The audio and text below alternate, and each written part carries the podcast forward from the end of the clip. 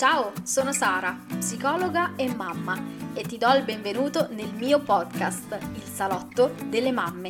Uno spazio virtuale in cui condividerò con te storie, riflessioni e strategie per vivere una maternità più consapevole e felice, a piccoli passi, giorno dopo giorno.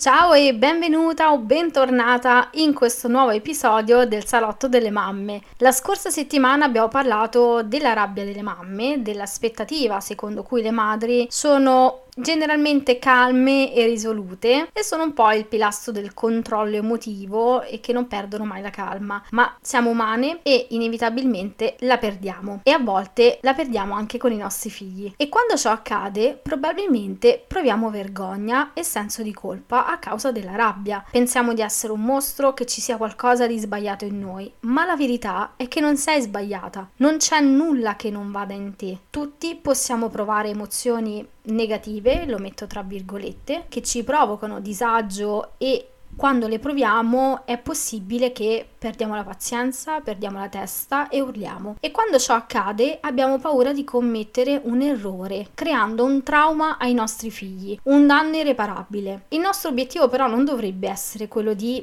evitare l'errore, perché così andremo a perseguire eh, un po' quell'ideale del genitore perfetto che non perde mai la calma e la pazienza e che comunica sempre solo in modo molto gentile e zen. Bensì l'obiettivo dovrebbe essere quello di capire cosa ce ne facciamo di questi errori? Cosa ce ne facciamo di questi momenti in cui perdiamo il controllo? Perciò quello che vorrei fare oggi con te è provare a spostare il focus dal non voglio più arrabbiarmi, perché spesso è un po' questa l'aspettativa di chi intraprende un percorso con me, a come posso trasformare questi momenti critici in delle opportunità di crescita per me e per mio figlio o mia figlia? Perché un conto è perdere la pazienza urlando e basta, e ognuno per sé, Dio per per tutti. Un altro conto è cercare di trasmettere ai nostri figli cosa possiamo fare quando perdiamo il controllo, così che quando sarà anche lui o lei a perdere il controllo, quindi a vivere la stessa situazione, saprà come comportarsi o almeno avrà un'opzione di scelta. Perciò riparare con nostro figlio o figlia dopo una discussione è uno strumento necessario per la gestione del conflitto ed è particolarmente importante per i nostri bambini, in quanto loro sembrano comunque superare le cose abbastanza rapidamente e poi perché sono sempre inclini a perdonare i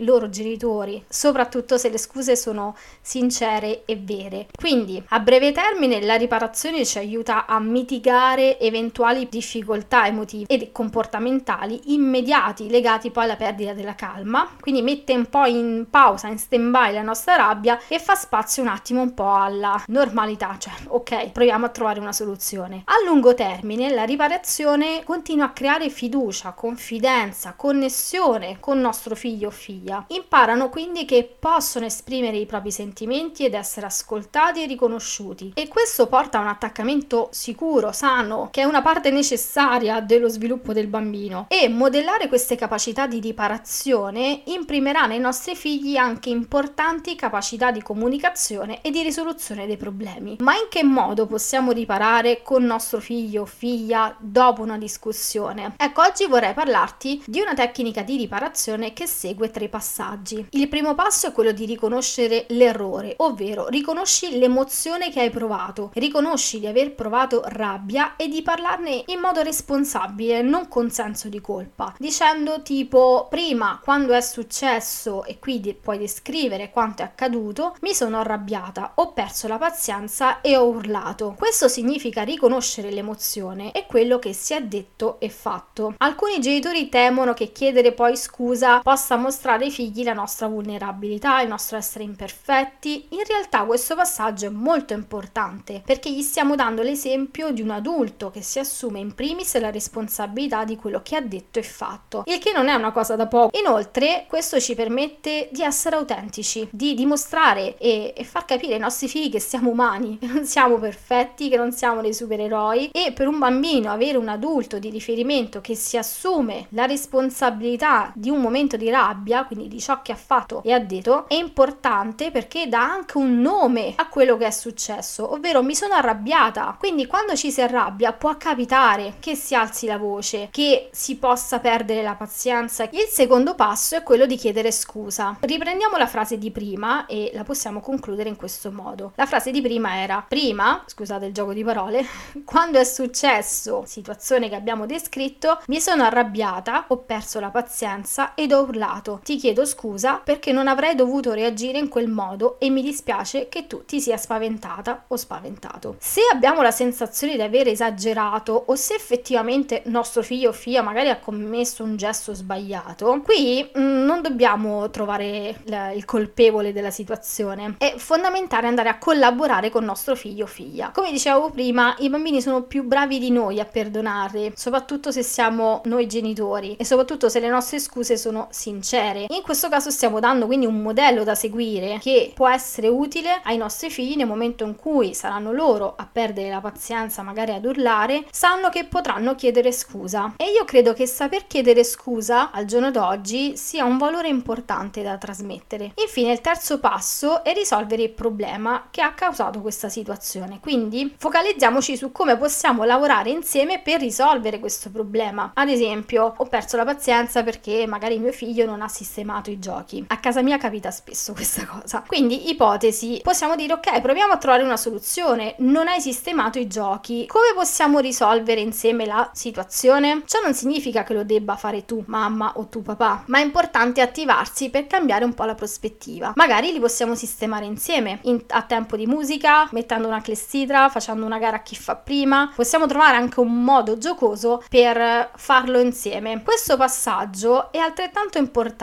in quanto il bambino ad oggi, molto probabilmente, non è ancora in grado di risolvere il problema che si è posto. Perciò spetta a noi adulti poter allenare nostro figlio o figlia a alzare un pochino il livello, cioè nostro figlio o figlia può imparare una cosa nuova avendo al suo fianco un adulto competente che glielo insegna e questa è un'opportunità di crescita individuale che migliora allo stesso tempo la relazione con nostro figlio o figlia. Non è un ok, tra virgolette, mi sto abbassando. A volte mi viene detto ok, ma così non, non vado a intaccare la mia autorità. Ecco, noi dovremmo essere appunto puntare più sull'autorevolezza e alla collaborazione con i nostri figli, a trovare insieme una soluzione per risolvere una difficoltà, un problema. Quindi ci tengo a ribadire un concetto per me chiave. Anche quando perdiamo la pazienza, quando succedono delle cose che ci fanno sentire in colpa perché capiamo che abbiamo sbagliato. Ecco, oggi voglio ricordarti che nulla è perduto. Io questo concetto lo ribadisco spesso anche nei miei percorsi. Le cose possono essere risolte. Questo è quello che potremmo definire l'essere un genitore sufficientemente buono e avere questo mindset, questo approccio mentale di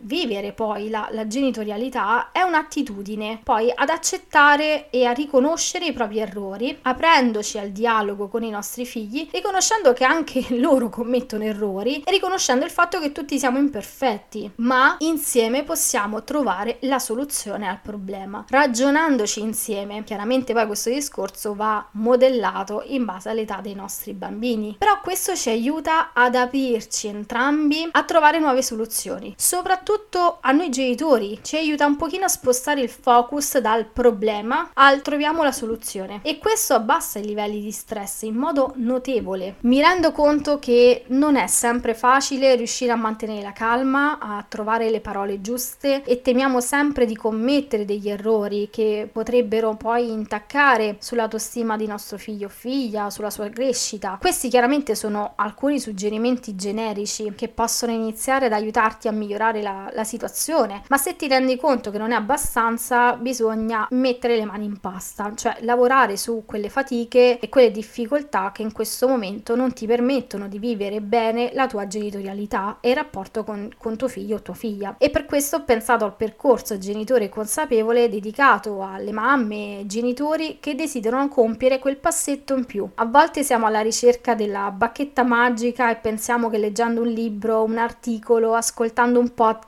o addirittura guardando un reel su Instagram troviamo la soluzione alle nostre fatiche, alle nostre difficoltà. A volte è così, cioè a volte è possibile perché magari troviamo quella tips in più che può aiutarci a compiere già un primo cambiamento e magari per noi va bene così. In altri casi invece bisogna andare ad approfondire la situazione e non lo si può fare con un podcast o con un reel su Instagram. Perciò prova a mettere in pratica ciò che hai ascoltato in questo episodio come in tanti altri episodi di questo podcast, ma se senti la necessità di andare oltre, di fare un salto in avanti, c'è il mio percorso che serve proprio a questo, per andare oltre, per affrontare la fatica e la difficoltà che stai riscontrando. Al momento ci sono ancora dei posti liberi per lavorare con me entro la prima settimana di novembre, dopodiché non potrò più accogliere nuovi percorsi in vista della mia maternità.